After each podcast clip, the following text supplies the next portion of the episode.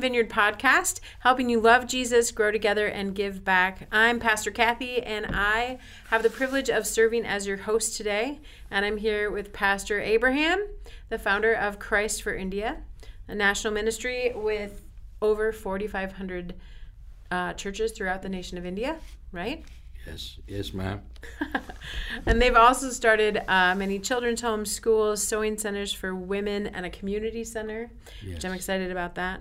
So, Pastor Abraham is here for Light Up the Night for India, our missions fundraiser, happening tonight, and we're excited about that and partnering with you.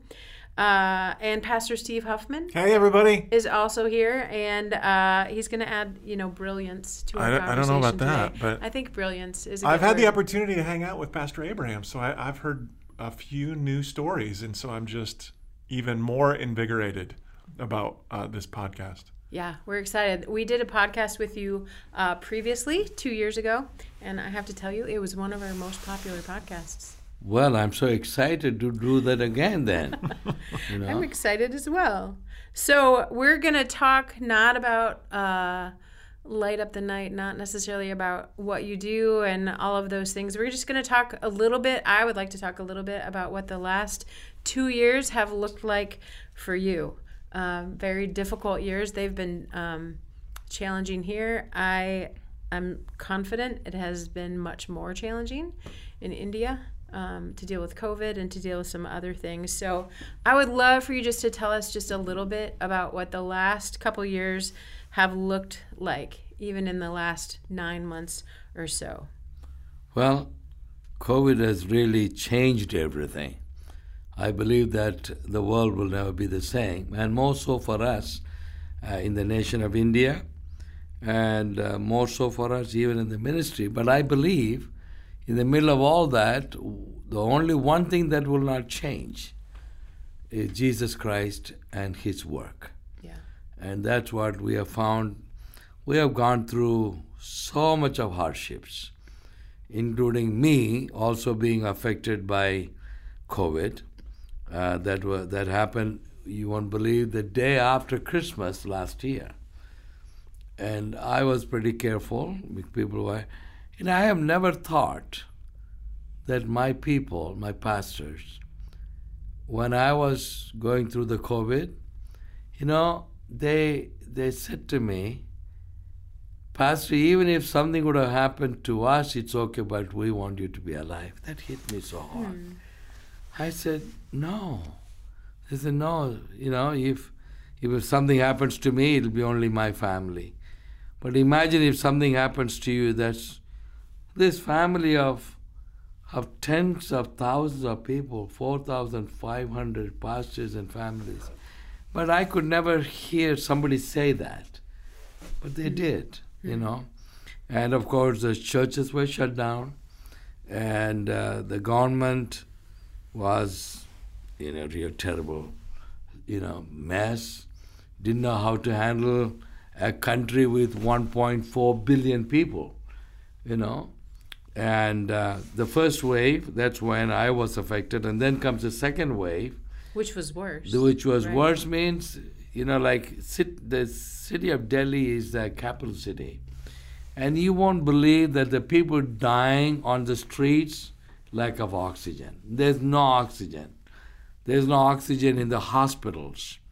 And uh, stories, you know, heartbreaking stories. And uh, I lost 23 of my pastors. You know, young guys, they're not old people like me. And by the way, I'm 68 years old for people who Not can't old. see me. Not old. And so I'm talking about between 30 and 40 years old. You know, father of just kids, you know, eight, ten years old. And burying one after the other was just heartbreaking. You know, and, uh, I have, I thought that I've gone through lots of hardships before. The last two years that showed me what I have gone through before was nothing. Nothing compared to what we went through, but we are still going through because it's not over yet. It's more than, uh, uh, you know, um, 20,000 cases even now, and even after all this. But they built lots of oxygen plants. It's almost like the same story, you know, shutting the gate after the horses run out. You know, the same story. And uh, our pastors, you know, our funds started draining out because people were worried, our donors were worried about their own, you know, survival. And I don't blame them. But I just want to take this opportunity to thank the Vineyard Church because you rose up to the challenge that we were going through. Because one of the problems I had was uh, the, our pastors got to the place, you won't believe, about 1,800 pastors and families were starving. I mean, they were getting to starvation. Like in the next three days later, there's no food on the table. So I said to them, you know, I don't want any of my pastors to starve. I'll do anything, sell, you know, do anything um, to. And that was the time that you rose up. And I just want to thank you. Thank you, guys. And you have given, you know, generously, sacrificially. There's no words to explain the timely uh, gift that you sent, that, I, that we were able to just pass it on to those pastors, telling them, here, food packets. May not be the greatest food, but there's some food on the table so that their children were not starving. Yeah. And uh, so we, we sometimes we thought we may not make it. Sometimes we, you think in the natural, it may all fall apart. But we are still, we are still intact, you know. Yeah. The churches are all doing well. Pastors are all still there. And we are looking after their families. And um, like when they were all in the hospitals, we were, we were sending money that we didn't have to make sure that, you know, some or other they will make it through. But many did, but 23 of them couldn't. And uh, so, but we do take care of them. You know, as you know, that Joyce runs a widow's fund. She calls it Naomi Fund. And uh, I Joyce, said, your- keep on. Jo- Joyce is your wife. Joyce is my Yeah, wife, by she- the way. Yeah, and she Yeah. started this ministry. Yeah, I started the ministry almost 10 years ago because she felt that pastors who have been killed Yeah. because of the persecution. And uh, she said, How about we take care of their wives? So that's it began. But now, when the COVID came, we are adding, you know, the Yeah. the why the widows one by one every day, and uh, but she's doing a good job, and uh, we're looking after them. Good. I care for them. So I have a question. You've been a Christ follower for many years. Many years. How many years? Forty-seven years. 47 years. And so you said this is one of the, there were challenges before, but this is one of the most challenging things. Did you, in the midst of that, did you learn anything different or new about God in the midst of that and your relationship with Him? I got closer to him than ever before to begin with. And I was in the hospital for 15 days. You know, nobody can visit me, I'm there. And uh, just reading the Bible and praying. You know, that has to draw you closer to God Yeah. because that's all you have, you know. I think I read the whole Bible in three months' time. Yeah, and uh, prayed a lot, and uh, I don't write much. You know, I I don't preach with notes. You know, I just open the Bible and I go on and and uh, so. But God started to give me so much revelation. One day I said to Joyce, my wife, "Give me a give me a book or something. Let me start writing. Otherwise, because my memory is not working that good." So I started writing. And you know, a book full of revelation. It's not just writing anything. You know, and one of the things that really hit me was uh, what Paul challenging uh, the Christians in, in, in the Corinthians. He says, if you put your hope only in this life, you are the most pitiable of everyone in the world. That hit me so hard. I preached that so strongly about this life, you know. And uh, so, you know, I had gone through, as I said, I've been beaten up several times. I've been left in the bush unconscious. Uh, they thought that I was dead, otherwise, they would have tried to kill me. They tried to drown me in the river when I was baptizing the people. And God brought me through all that, but it's all pretty close to death sometimes. But God's hand was upon me. And I thought that was the hardest times. But now I realize it's not just my life, my struggle, my suffering. Right. The hardest thing was to see my people suffering. It just breaks my heart. When I hear somebody just died, you know, I'm a kind of a pretty tough guy. You know, I don't cry that easy. And I always stand, you know, strong in the middle of challenges. But uh, I said to Joyce one day, my wife, I said, you know, I'm just losing my strength. I said, I'm, I'm just not courageous anymore. Because it's, so I feel like I'm falling apart so easily. But I felt in my heart just, it's a good thing that has happened to me. Because I really, I really love my people. I, I love my pastors. You know, they, they also saw that I'm not somebody sending some money from somewhere for their needs, but uh, my heart goes after them, you know. When Pastor was calling me, his wife is dying, right? And she is gasping because she doesn't have enough oxygen. The oxygen level is going down. And she, he calls me. And his wife is dying in front. And she said, he said, uh, sometimes they call me kind of father kind of thing, then pastor. And they said, my wife is just dying. She's looking at me and saying, I can't breathe, I can't breathe. I said to her, hold on, hold on to her tight.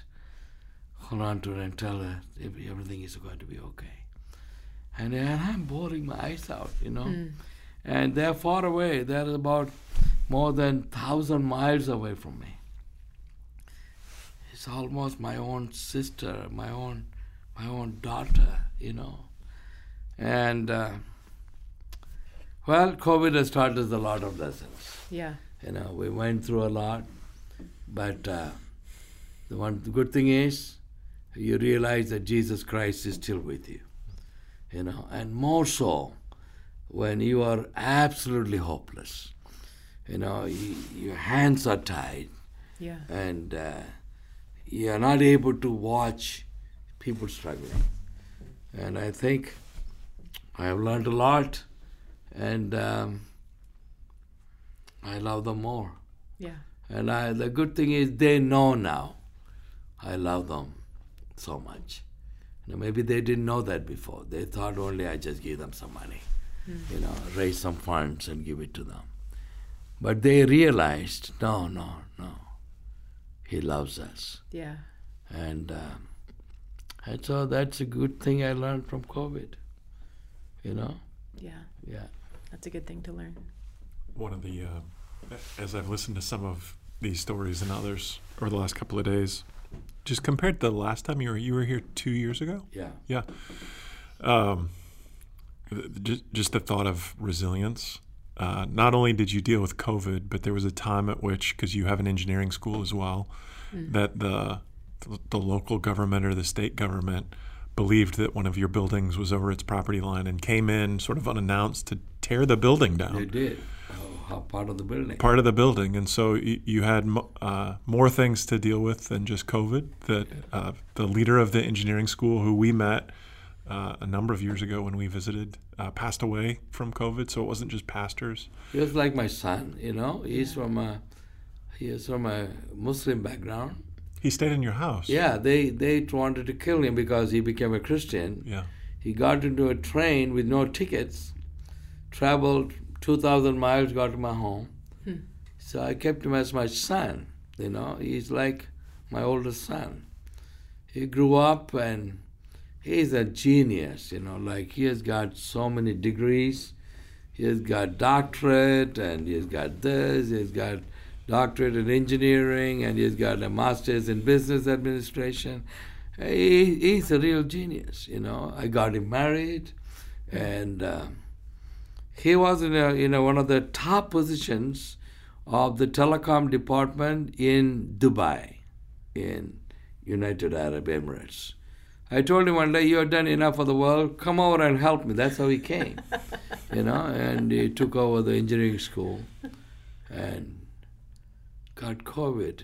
The thing is, he had two, both the jabs of, uh, you know, Yeah. this, uh, what do you call that? You know, Vaccine. vaccination in Dubai. He got the Chinese one. He said that's the best you can have. Well, didn't anyway. So he got the COVID. Yeah. And passed away. Struggled for 45 days. You know, I, I tell you today, I never prayed for anyone like that in my life. I've mm-hmm. never prayed. I'm crying before God day and night. I said, please give him to me, Lord, please, please. At the last moment, Ranjit went because I couldn't go, right? They said that they won't let me go there. Yeah. So your son Ranjit So went. Yeah. Ranjit goes there. Eleven thirty in the night, because he's his last his elder brother. And he he takes a picture, you know, it's kind of a little video of pharaohs. He's almost going, you know. And he said, I can't I I just stand there and watch him. And he said, I can't believe that he's he's going to be gone, you know. And then within half an hour, he was gone, you know. And uh, I couldn't, yeah, what do I say? I couldn't bury him. I demanded that I will do the funeral because the government has got this stipulation you have to take them to a certain cemetery and they've got some people there to do it. And I went to the guy and I said, I don't care what you do, I am burying this guy. He said, Okay, I know about you because fortunately the people in Delhi know me. So the guy who is kind of a priest, he said, I know, so you can do it. And I buried him. Well, you know, I cried all the way. No. Anyway. So let me ask a question related to that. Just I think it would be helpful for the people listening. You said you prayed and you prayed and you prayed, and you never prayed harder, and God didn't answer that prayer. So help help us, all the folks who are listening. Like, what do you do with that?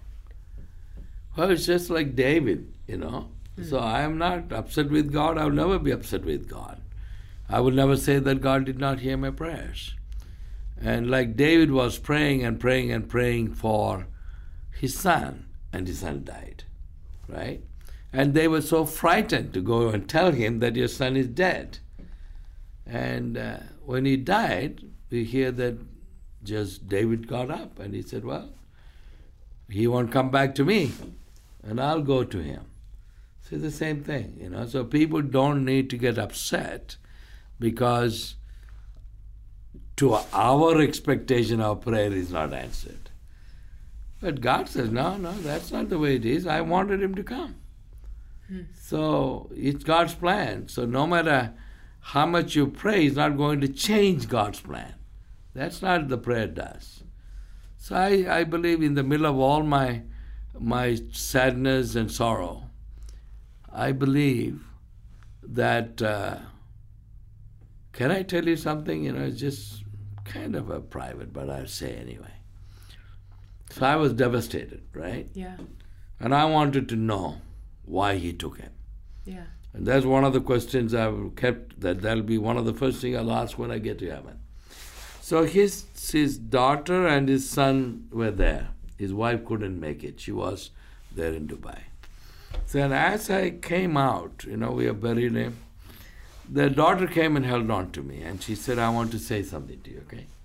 I said, What is it? So he, she said, a pastor there in Dubai had a, a dream. The dream was about pharaohs, okay? So it is like the dream was God and pharaohs were talking to each other.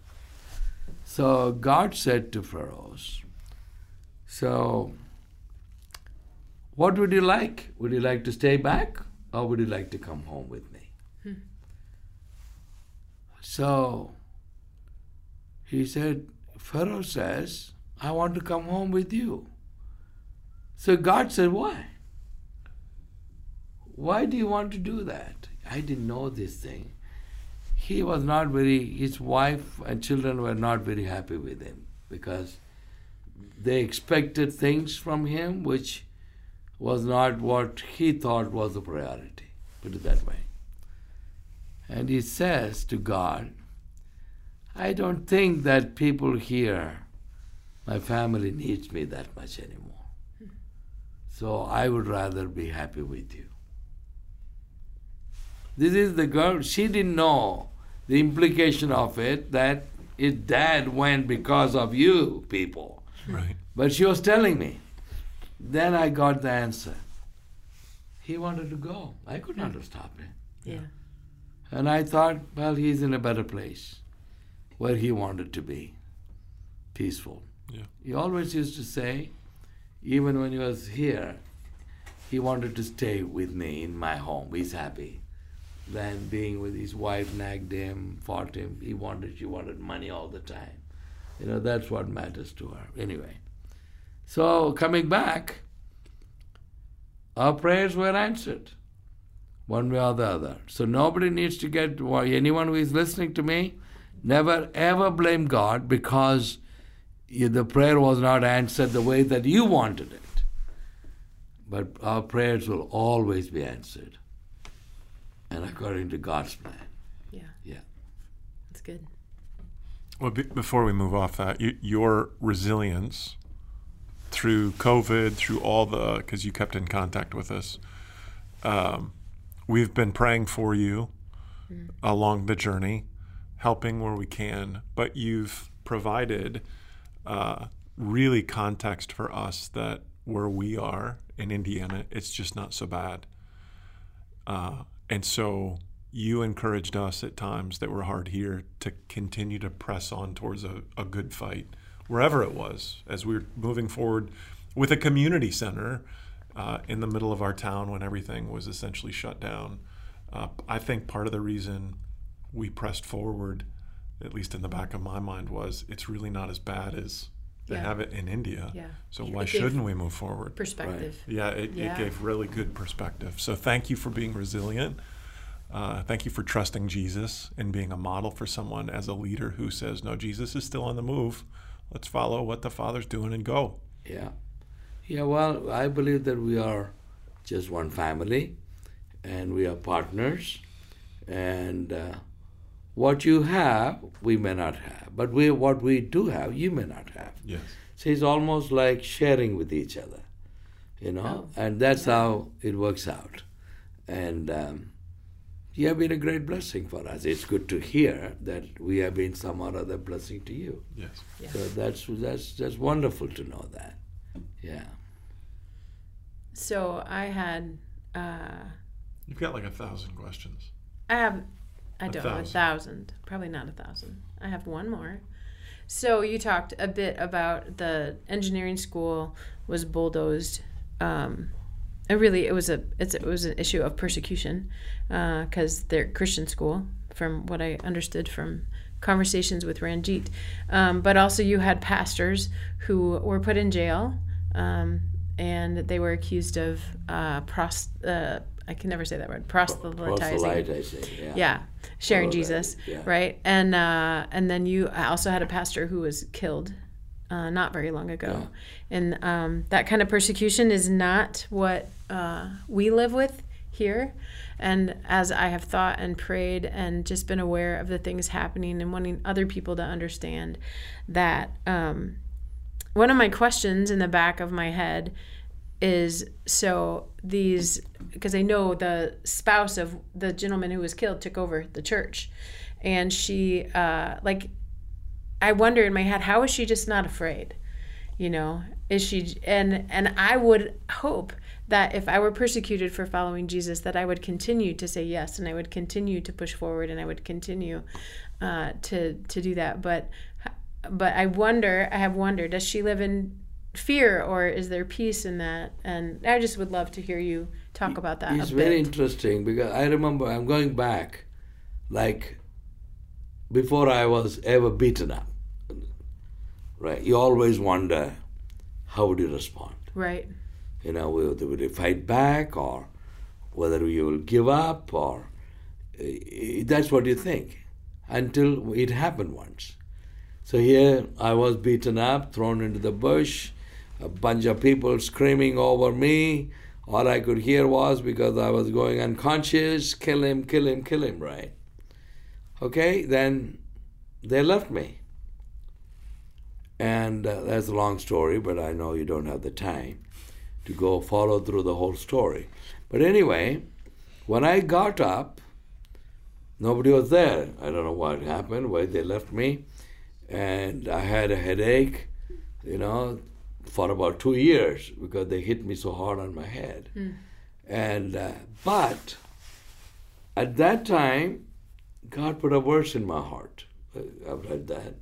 That is when when Peter and John were beaten up. It says in chapter five of the book of Acts.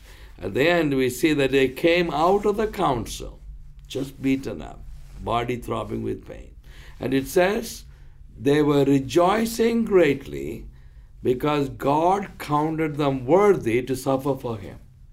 That's the verse. Yeah. And that came on me.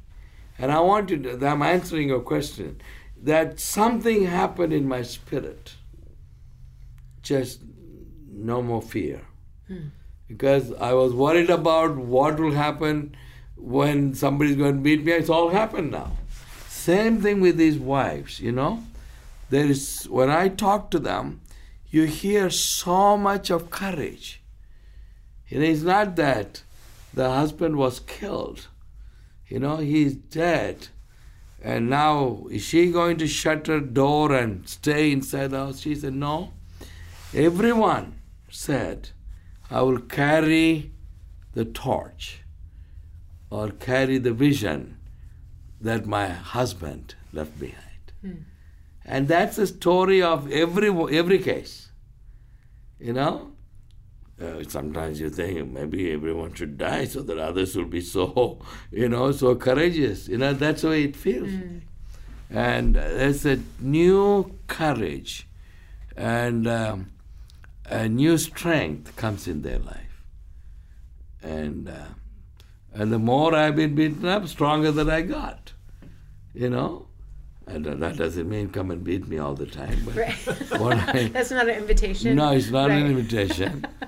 And uh, so it really strengthens the people to answer your question. Yeah. Because not fear, actually, courage comes in that place. Which is the opposite of what I think the world would think yeah. would happen. Yeah. Or the opposite of what makes sense to happen. Yeah. But I like that verse in Acts that God would count you worthy. Uh, yeah. Yeah, that's good. That's good. That's helpful. So, if you were to say, so since we don't deal with that level of persecution here, uh, as the church matures uh, through COVID and uh, w- what we thought was hardship, what would you say to the to the Vineyard Church, the the folks listening, as they process what happened the last two years, as they look forward? To maybe different forms of persecution coming to the church, whatever that looks like. Uh, what would you say uh, uh, from your perspective to our church about that? You know what? I believe that these are the good things that have come out of COVID. Is we are able to see our life in a different perspective. Yes. I think that is a good thing. You know, like some, you know, I'm talking about Christians we get carried away. We made some money and we are hanging on to that. You know, we are successful in life and we put God in the back burner. And this thing, this COVID said, nothing can protect you. Nothing in this world can protect your life. Only God can. You know, your money, your fame, your ability, nothing. You know, like, I don't know about here. In, in, in India, film, movie stars dying left and right. Politicians, you know. It's not that they couldn't make it to the best hospital. It's not that all the doctors are there. People just died everywhere. And I believe it is a wake up call for every church, including the Vineyard Church I think if we don't wake up at this time, we'll never wake up. And I believe this is God's call for every one of us. Forget about persecution. Who, you know, being beaten up or somebody throws a, a rotten tomato on your face. Well, what's a big deal? But this life is so temporary. That's what we should remember. This life is so temporary. Anything could happen to me or you anytime. So live a life pleasing before God. Make it count. That's what I want to say to my dear friends. Make it count, my dear friends. Every day is so precious. You cannot say, well, I'll think about it next week, next month. Too late. COVID says it's too late. So, love God. Go to church, man. Worship Him the way that you have never done before. Hmm. Don't just stand behind your wife when she lifts up her hands and, and praying and praising, and you are standing there as if kind of a bodyguard. No, she doesn't need a bodyguard. God wants a worshiper. I believe that every man, every woman, every child become a true worshiper of the Lord. And I think that should happen. I believe that every church should be revived. You know, the worship should be so vibrant. Every preaching should be so striking. You know, the pastors that come up with some revelation of, of what God can do in our life. I think that's happening. Yes. And uh, I believe that'll happen to you. Uh, you've got a great church, but it's going to get greater. And it's going to be amazing. And that's our prayers, you know. When I say we pray with lots of people, you know, my wife Joyce leads the prayer group. 10,000 women pray every day. That's a lot of prayers, my dear friend. And you are included in that. And God's mighty blessing will be upon your life. Well, we receive that. Yes, we do. I think I I like I'm not even sure what else there is to say after that. That's pretty good. Thank you. How can we pray for you? What's the best way for us to pray for you? Just think of me and my family. We are in the front line. yeah. as you know. Just like the pastor said, you, sh- you should not die. You cannot die, Pastor Abraham. Hmm. You know, it just hit me so hard. So just remember me, Joyce, Ranjit, you know, my kids, pray for the, us, God's divine protection. Well, I've got nothing else to do in this world. All I've been doing is serve the Lord. So if I drop dead today, it's not going to make any difference to me. I'll go home, right? But it could be, I suddenly realized people need me. I remember Dr. Cho, the pastor of the largest church in the world. He passed away last month, a very close friend of mine. We have eaten together, we preached together, and all that. He put his hands on my chest one day, about eight years ago. He said, Abraham, 100 years for you. I looked at him and said, You can keep it. I don't want it. he said, No, no, I'm serious. He said, India needs you, my friend. The people need you. So keep on, hold on to the torch. So I'm not asking you to pray for the 100 years, I'm going to be praying for a hundred. but pray for full- me that I can be a blessing to my Yes. people. Yeah. We Absolutely. can do that. God's protection. We can do that. Yeah. Thank you. Thanks so much for being here now and for being here tonight for Light Up the Night for India. And so, Team Vineyard, we hope you enjoyed this podcast and we look forward to seeing you this weekend.